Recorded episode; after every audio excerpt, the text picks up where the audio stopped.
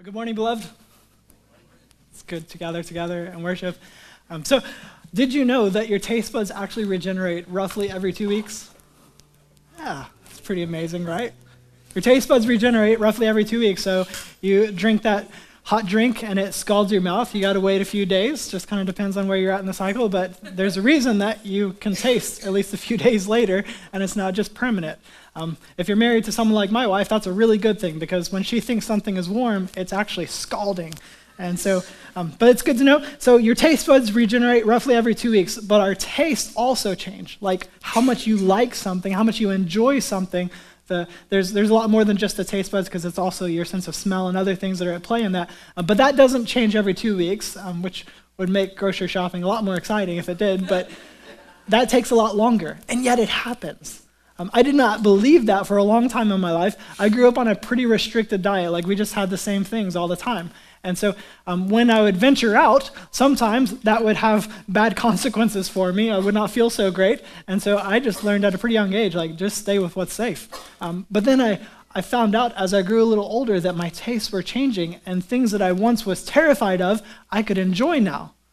That's amazing. So I started to become a lot more confident trying new things over time. And so it got to the point where I'm part of a, a group of pastors. We're in kind of the similar stages of church life, and we try to get together a couple times a year.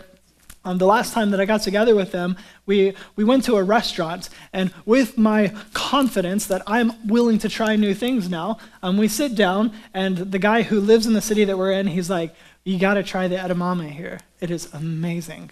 And so, mind you, there's a handful of pastors gathered around the table, and so he orders these as an appetizer. They come out, they set the bowl of edamame in front of me, and so I just instinctively know, like, well, I'm going to try it. And so I grab one, and I've never had edamame in my life up to that point. And you know what I do in my confidence? Throw that whole thing right in my mouth. And they're all watching me because it was set in front of me, so I have first dibs. And the room goes quiet. And I immediately think, this is terrible. It's not like a snap pea. Like, what is this? But they love it, so just carry on. And finally, like, I look up, and they're all looking at me, and one of them is like, I want you to feel no shame in this. But spit that out. And I was like, thank you. So I spit it out, and then learned, you know, you pop the soybean out and eat that. And, but it was, it was rough. Um, cause here's the thing, like I'm, I'm in a group of new friends and these guys that like, no, I want to feel like I'm, I belong here. Like, all right, we're here. Things are going well. I'm confident.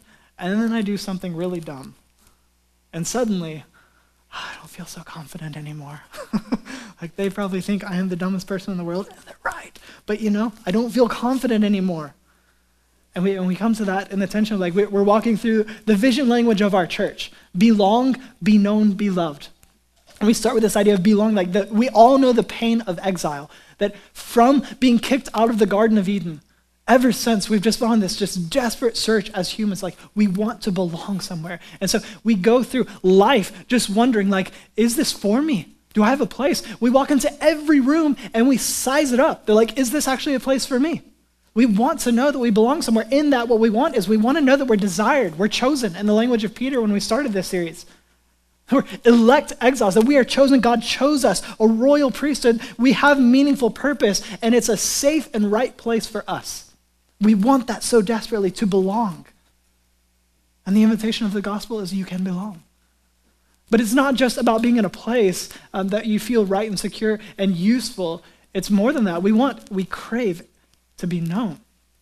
And in that, what we really want is intimacy, the desire and the pursuit of real intimacy.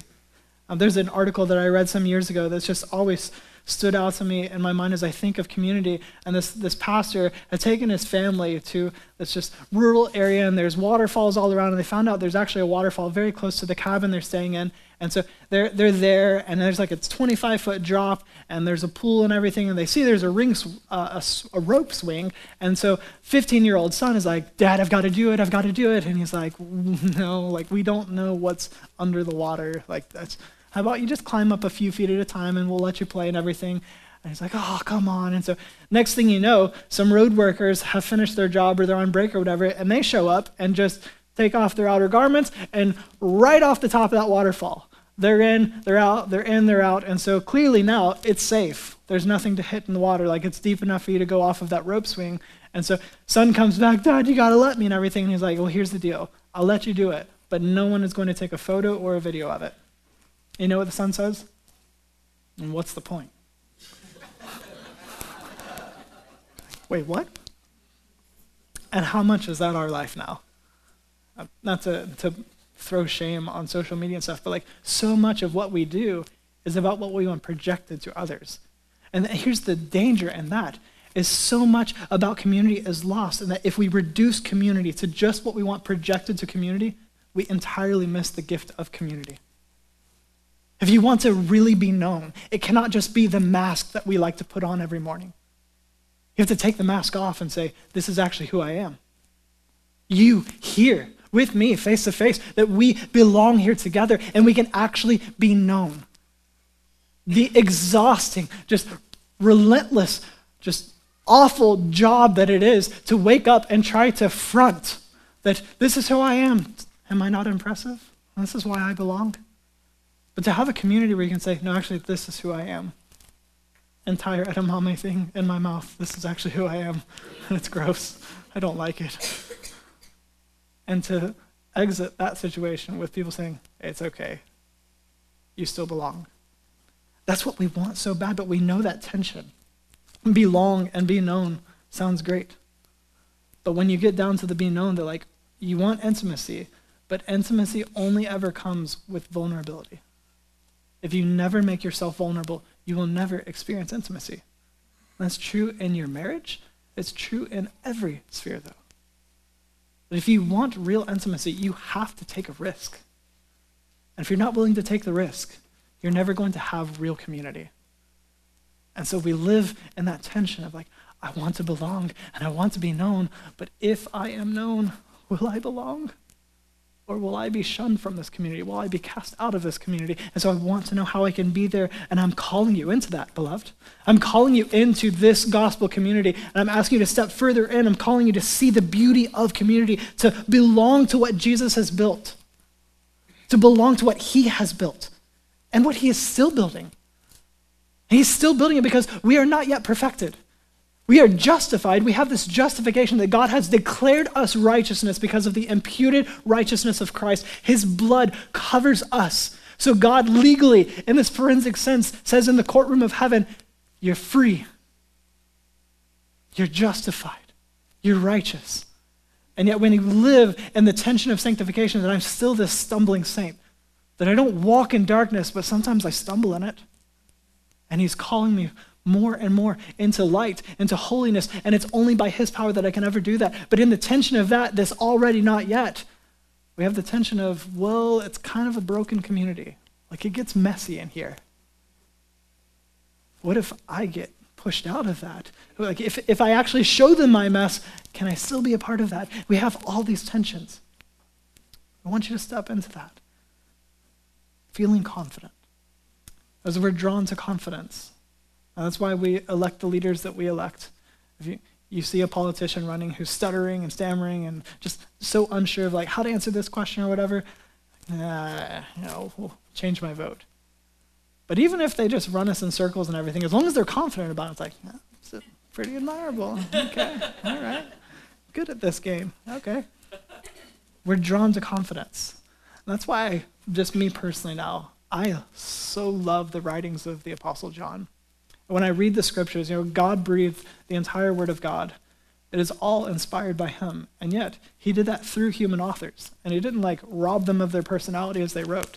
And so that's why you read one book and it sounds a little different than the next book. Like, it beautifully fits together. They're not contradicting each other. And yet there's something different about the way that this reads than that reads. And it's because there's human authors that are actually having God work through them to write this. And so when John writes, you get some of his personality, you get some of his feeling and so forth comes through that. And I love his unshakable confidence. This is John. So think of what you know of the Apostle John. This is a guy who's called early on by Jesus in his public ministry. Hey, James and John, you brothers, you were fishermen. You're going to come with me. And they get to be in kind of this like secret circle, so to say. It's not really a secret, but like this inner circle where they get to go and experience and hear things that a lot of the other disciples did not. This is John who got to go up on the Mount of Transfiguration and see Jesus glorified and hear the Father, booming, thundering voice, call out, "This is my son, listen to him." This, this is John who watched all the miracles of Jesus, feeding thousands of people, and he gets to put his hands into that basket and be a part of it. This is John who got to do amazing things, like watch Peter walk on water.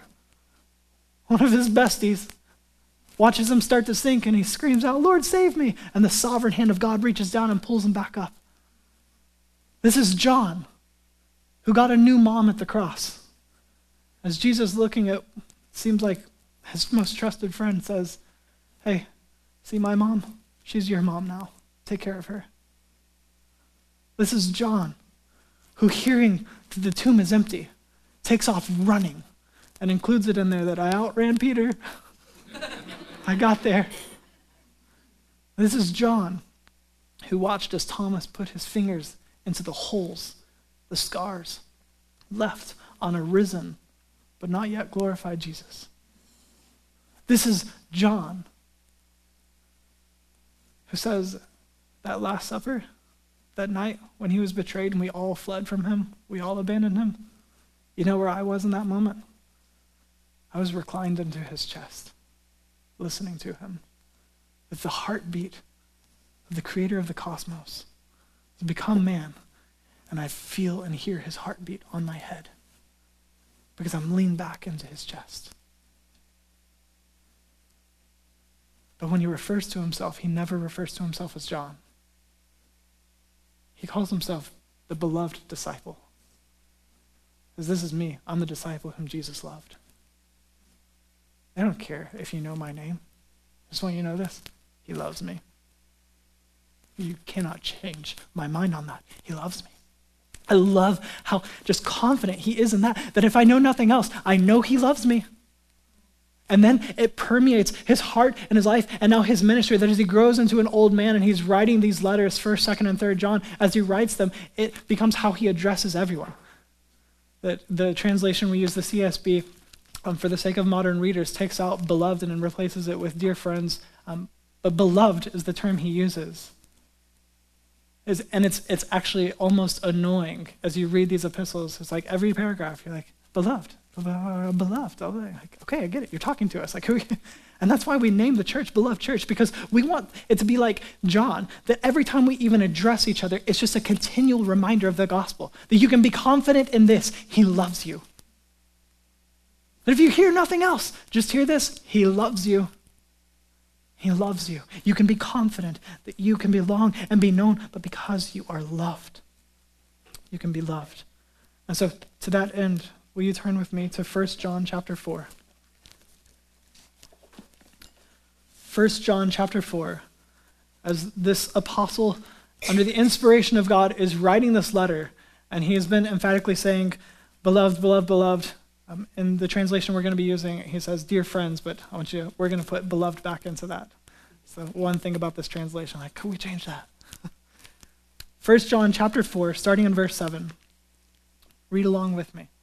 Dear friends, let us love one another, because love is from God, and everyone who loves has been born of God and knows God. The one who does not love does not know God, because God is love.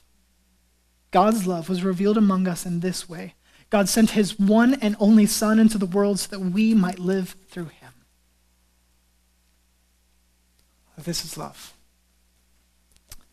And so in this passage, I want to I want us to see two things. There is a call, there's this calling, but then there's a capacity for the calling. And so as we look at the calling, the calling is pretty simple, right? And yet so complex. Love each other. In fact, church history, this is just tradition, this is not recorded in scripture or anything, but a lot of church history, um, this goes back to the fourth century as Jerome retells the story, but um, church history says that the Apostle John um, was, was boiled alive, um, and yet got out of it unscathed somehow. Um, we know from scripture he was exiled to the Isle of Patmos, um, basically slave labor, um, And and so he's getting older, but later in his life, having lived through these crazy things, um, he gets to the point where he can barely speak, barely move, he can't walk on his own. And so a lot of the community would pick him up and bring him into the Sunday gatherings. And as an old man, barely able to say anything, all he would say every week was, little children, love each other. Little children, love each other. That's all I've got. Little children, love each other. Which you actually hear him say repeatedly in these letters and scripture. But little children, love each other. This is the calling, love one another. Why? Because love comes from God and is the natural product of being born of and knowing God. This is the mark of being God's own, of being born of God, of knowing God. The mark is that you will love each other. You will love. It marks us. If I take my son, he's now in the elementary room, but if I bring my son up here and you look at us and you're like, yep, there's no denying. That's your son. Sorry, son, that's your daddy. He is marked as my own. He looks like me. He has mannerisms like me. He is marked. There is no denying that he is mine. And it's the same way, believer, follower of Jesus, if you have been born again of God, if he has given you life through the death and resurrection of his son, quickened to life by the Spirit of God, who gives us a new heart. If you have been born again, you have been born of the Father. You are his. And the mark of being his is you will love. You are marked by love. Because God is love, as John says it. And only persons can love. This is not some abstract deity that's like so distant and aloof. They're like, oh, does he really care? Like, no, he loves. God is love. It is so essential to his being that God makes, or John now makes the statement, God is love. And doesn't reduce God to just being love, because he's already said God is light and God is spirit. But he's saying it is so essential to who he is that God is love. You cannot remove this from him. And now you will be marked by it. If you know him, if you've been born of him, it will mark you. So love each other. Love one another. So what is this love that we're called to? Uh, in the in the Greek, it's agape. And agape, the Baker Encyclopedia of the Bible, defines it as this. Agape means to love the undeserving, despite disappointment and rejection. And though agape has more to do with moral principle than with inclination or liking, it never means the cold religious kindness shown from duty alone, as scriptural examples abundantly prove. Agape, love, is sacrificial. It will cost us. It costs us. It means to put others first. And so it's more than a feeling, but it's more than a duty. It's a beautiful privilege. And so as we look at what it is, this calling, and we say, well, who are we as a church? This is who we are. We are beloved. And as those loved by God, we must be marked by this. We must love one another. We must love one another in a way that is sacrificial. And so I have this vision of, of who we can be as a community, who I want to be a part of. And I love that I, I'm seeing it more and more come about in, in my own life and in your lives. But to see a community that is so intimately in love with Jesus that when we meet people, they literally wonder, did that guy eat breakfast with Jesus today? Like, what if we were a community so in love with God and his word, which are inseparable, that we so love to hear the voice of our Savior. We so love to just spend time with him, pouring our hearts out to him and seeing and cherishing and treasuring the way that he has loved us, to enjoy God himself, because that is the gospel, that we get God, to really enjoy him so much that the world around says, he actually knows God. Like my son cannot hide the fact that he is my son. We cannot hide the fact that we are his. And the mark is love. The calling is love one another. To love each other sacrificially. But to do this, it requires things of us. That if it's sacrificial, it's going to cost something. So what is it going to cost us to be this kind of community? It's going to require some things like, it starts with desire. You have to want it. And often we find what we want when we find what we did not want. Or we see how what we thought we wanted really failed us. And so it can be birthed out of a lot of pain and darkness, but to see, like the man who seems to be digging probably for a job, but he's digging in a field for some reason, and Jesus says, well, he stumbled upon this buried treasure. And what does he do? I found a treasure out here sweating to death. I found treasure in this field. The field's not mine. The treasure's not mine. But I see the worth of the treasure. So much so, and I want it so bad that I'm willing to go sell everything I have so I can buy this silly plot of land. They don't know I found treasure. I buy the land, I get the treasure. Why? Why is it worth forsaking all else? Because the great desire, the worth of what I have found, to see and cherish the treasure that is Jesus, a God who loves us so much he would literally die for us. To see the worth, you have to desire this, to see the beauty of Christ, to see the beauty of his word, to want to hear from God directly every day, to want that. And that leads us naturally to that repentance. We have to forsake all else. You have to turn from sin. And the, Jesus runs around preaching, the kingdom of heaven is at hand, so what? Repent. Turn from your sin. Turn to God. To turn from sin, you're turning to what? By default, you're turning to God. So turn from your sin. It's this death of self. It's this death of flesh. It's a continual repentance that we don't just repent one time, God, I'm so sorry for my sins. I trust you to be my Savior. Like, that's a great start. But now the heart of the Christian is ongoing repentance. It's continually, God, search me. Tell me what is untrue. Show me. And I read your word and your law. Is, it's a delight to learn the ways that I'm not pleasing you in my actions, but to see how you're calling me into holiness. And so it's this ongoing heart and posture of repentance that I turn from. I'm constantly turning back to God. It's to be changed by him, that it's only by his power. It's only by his power that we will ever be fully sanctified. And yet he says, you have a responsibility in this. So come on. And so we must sacrifice in repentance. We must grow as we turn to God. And like Paul said once, like, I planted, Apollos watered, but who gives the growth? God. We are genuinely called into things we're responsible for. You should be reading God's word. You should be praying. You should be meditating. You should be giving. You should be doing all kinds of different things that Jesus modeled for us. And yet, who is it ultimately that is growing us? It is God. And yet we have a real responsibility to step into those things, to engage in disciplines, habits of grace. We must do these things to, to work with God in this beautiful way that he is sovereign, and yet he calls us into this. And so I'm calling you into this, in this church, learn.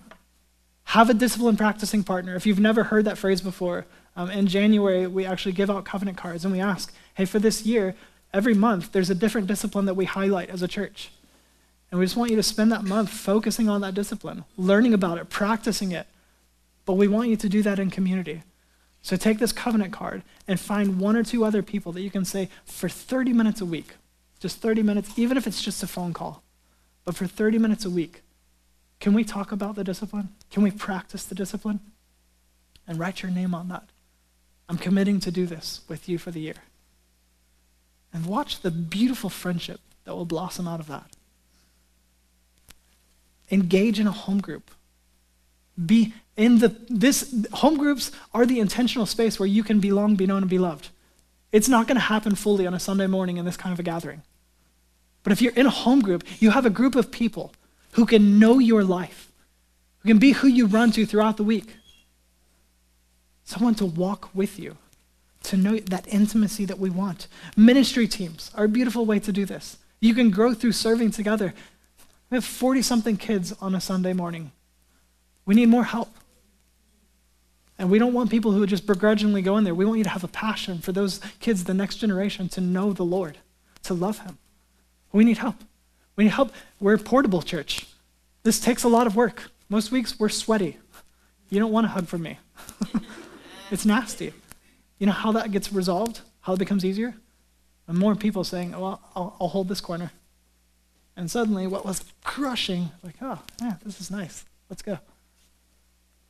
So we need you. Step into ministry teams.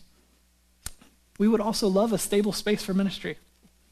It's, it's not our wish to stay portable forever.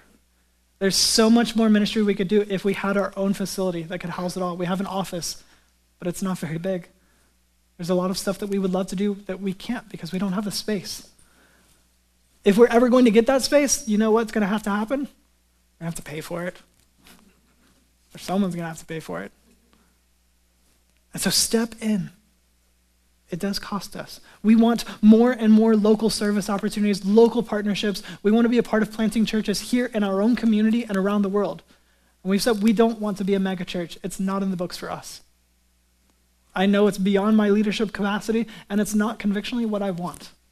I want gospel communities where you can belong, be known, and be loved. And that means as we grow here, just know, every one of us know, there will come a point, God willing, where we will say, some of us need to leave. And this is a beautiful thing. Because we're going to have more and more gospel communities where people can belong, be known, and be loved. Centered on the gospel. But that cannot just be here. It must be around the world. Because God was always a missionary God. From the beginning, he cares and loves about the whole world. The entire world. And so we must go to all of the nations. We have one church plant in Kampala, Uganda. But oh, the day when we can say we have twenty. And they're all over the place. Here's like forty percent of the world right now still does not know the name of Jesus and has no one around them that can tell them about him. That should not sit well with us. And so I actually pray regularly that many of you, or even myself, will go to have the tears and the hard goodbyes, but to celebrate it that it's time to go. There are people who need to know what we know. And there's real hope, and his name is Jesus. All of that costs money, though. All of that costs effort. All of that costs all kinds of things. And so we must be willing to, if we're going to love one another, if we're going to love the world like God loves the world, it's going to cost us. It may take time. It may take talent. It may take treasure. It's going to cost. But oh, it's so worth the cost. It's so worth the cost to be generous. I want, I want you. I want to read this, um, knowing that there's a cost to the vision we have of seeing people belong, be known, and be loved in gospel center churches. Um, this is Eugene Peterson. He said this. He said, "Some of us try desperately to hold on to ourselves, to live for ourselves. We look so bedraggled and pathetic doing it, hanging on to the dead branch of a bank account for dear life, afraid to risk ourselves on the untried wings of giving. We don't think we can live generously because we have never tried. But the sooner we start, the better. We are going to have to give up our lives finally, and the longer we wait, the less time we have for the soaring and swooping life of grace." Do you know the joy of giving? Have you ever tested Jesus on what he said when he said, "It is more blessed to give than to receive"? I'm not here to just ask for your money. We have a finance team, we have full transparency. You can ask any of us. You can know what I make. You can know anything about the church. We're not here for your money. I'm here for your heart, though. I care about your soul. And I want to stand before Jesus one day and say, "Look at the loved, fully mature in you." And I'll never be able to do that if I avoid talking about money. Because Jesus talked about money a lot, because it's a currency of your heart. But I'm not, I don't want you to give out of drudgery and obligation. I want to ask you, explore it, try it. And see that Jesus is actually true. It is more blessed. You will be more happy to be selfless than to be selfish. So give. If you've never given, I want to challenge you, like actually challenge you. Skip the coffees for a week. Decide we're going to eat at home for one meal out instead of going out. And give that money to the church or to someone you see in need on the road, whatever it is. Give it away. Try it and see what happens. But for us as a church to say, we are called to love. We're called to love in huge ways. It will cost us something. And so I want to ask you, will you step into that? Will you give a little more? Will you give for the first time? And it's not just money. That's time. It's talent. Hey, I saw a need, and I could actually do something about that. Now joyfully step into that. All of this happens, and it's sacrificial. And yet it's together. You know, we talked about that church, ecclesia. It means gathering or assembly of chosen or called out ones.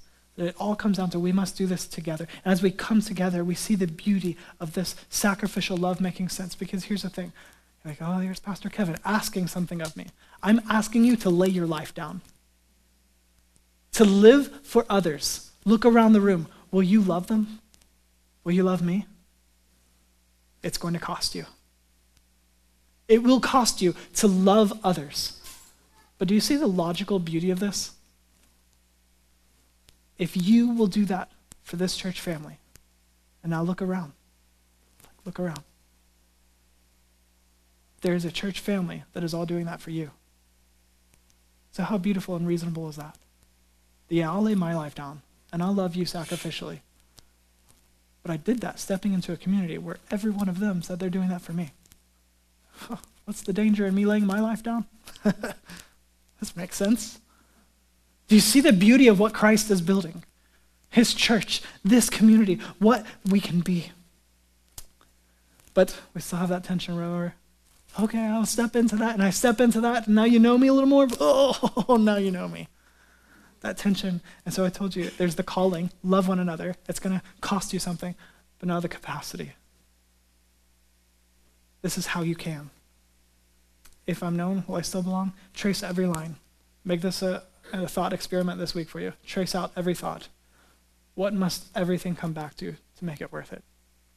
I am fully convinced everything must come back to the simple fact, I'm loved. Because I'm loved. Anything, anything you run through my mind, it has to come back to you because I'm loved. Because I am loved. It all must come back to that. Um, and, and we know that, but we distort that often because we're, we're, we're living for the approval of someone or something. And we had an elders retreat this weekend, and one of the questions that we explored was, like, who's in the grandstand? Who's in the grandstand that you parade around in front of all the time, hoping for their love and approval? You should explore that. Who's in that grandstand that my whole life is just a performance that I'm just desperately hoping that they'll say, like, yeah, you did that. You get my approval. You get my love. We, we can slip into living like that when the gospel is God is in the grandstand, and he's not there because you deserve his applause. He's there because you never did, but he loves you in grace. He loves you. He delights in you. And you did not deserve that. So you don't have to live trying to receive that and merit that. You never could, but he gives it freely. He loves you. This is why John calls us, says, love one another. If you don't love, you don't even know God, because God is love. And then he follows it up with the gospel in a sentence. This is God's love revealed among us. He sent his son so that we could have eternal life. This is how you know that you are loved. You look back and you see that two thousand years ago, God became man and he actually died for you. And then he rose back to life joyfully, saying, you're mine. I get you. And what could we ever do to deserve that? Nothing. And yet he delights to give us life. And so now we have the capacity, okay, I can lay my life down. Makes sense, you're going to lay down your life for me. But really, that's nothing compared to the fact that God already laid his life down for me. He loves me that much. He literally loved me to death. So here we go. I can love you. I can step into a community and say, I belong, you belong, we are known. I can know everything about you, you can know everything about me, and we can be confident that we still belong because I am loved. That when I see the way that God loves me, now nothing can shake that. I can love you. And I don't have to be afraid. Because perfect love does what? It drives out fear. There's no place for fear here. I'm loved. You are loved. And so we can be in real community together. We can hear this gracious invitation of Jesus, who's constantly saying, come to me. I just love hearing those words. Come to me. And Jesus says this, he says, come to me, all you who are weary and burdened, and I will give you rest. Take my yoke and learn from me, because I'm lowly and humble in heart, and you will find rest for your souls. For my yoke is easy and my burden is light. What's required of you? Just come to me. Get your life in order. Figure this out. No, just, just come to me. Come to me. Or I'm the bread of life, Jesus told them. No one who comes to me will ever be hungry, and no one who believes in me will ever be thirsty again. But as I told you, you've seen me, and yet you do not believe. Everyone the Father gives to me will come to me, and the one who comes to me, I will never cast out. You have the promise of God himself. If you come to me, I will never cast you out. Come to me. On the last and most important day of the festival, Jesus stood up and cried out, if anyone is thirsty, let him come to me and drink. The one who believes in me, as the scripture has said, will have streams of living water flow from deep within him. He said this about the Spirit. Those who believed in Jesus were going to receive the Spirit, for the Spirit had not yet been given because Jesus had not yet been glorified. come to me. So will you come to Jesus? And know that you can extend this invitation to come to Jesus to others because you have received the invitation. Come to Jesus. This is how we know. He loves us because he sent his son for us. There's the calling and there's the capacity that you can love because you have been loved. And that's why John is actually alluding to the great command, the new command, actually, that Jesus gave the night of his betrayal. When Jesus, having washed their feet, humbling himself to the lowest position in the room, and he gets up, this is the night, he's like, one of you is going to betray me. Like, all this weird, tense conversations happening, beautiful teaching and all this stuff. And yet, in the, in the midst of that moment, having humbled himself to that point and knowing the cross that is to come, Jesus said, I give you a new command, love one another. New command, love one another. Here's what's new. Just as I have loved you, you are also to love one another. And by this, the world will know you follow me. This is how the world knows we follow Jesus. We're marked by love. He loves us, and that enables us to love each other. So let's love each other. Because bottom line, the mark of a disciple is love for each other. This is who we are. This is who we will be. This is who he is making us. A community of love, of real love. Because we have been loved, we are the beloved, and we can love each other. So if you are a skeptic, you don't know if you believe any of this. If you're a seeker, you want desperately to know what is true. If you are a stumbling saint, just not sure, oh, I keep falling over and over. Or you're a doubting saint, I don't know. I believe, help my unbelief. I'm asking, will you believe this good news? Will you hear Jesus say, come to me? Will you respond to him? Or follower of Jesus, who do you need to share this good news with? Because we speak naturally about what we love most. You know that's true. That's why you have jerseys. That's why you have stickers on your car. That's why we have regular conversations about things that most of us think are weird. But it's not weird for you, because you love it. We speak naturally about what we love most. Remember, taste buds change. My taste buds have changed. I used to think guacamole was one of the most disgusting, horrendous things in the world. That's changed. And now I want to ask you to do me a favor. If you're ever coming over, please ask my wife to make guacamole, because it's amazing. It's amazing. I love it.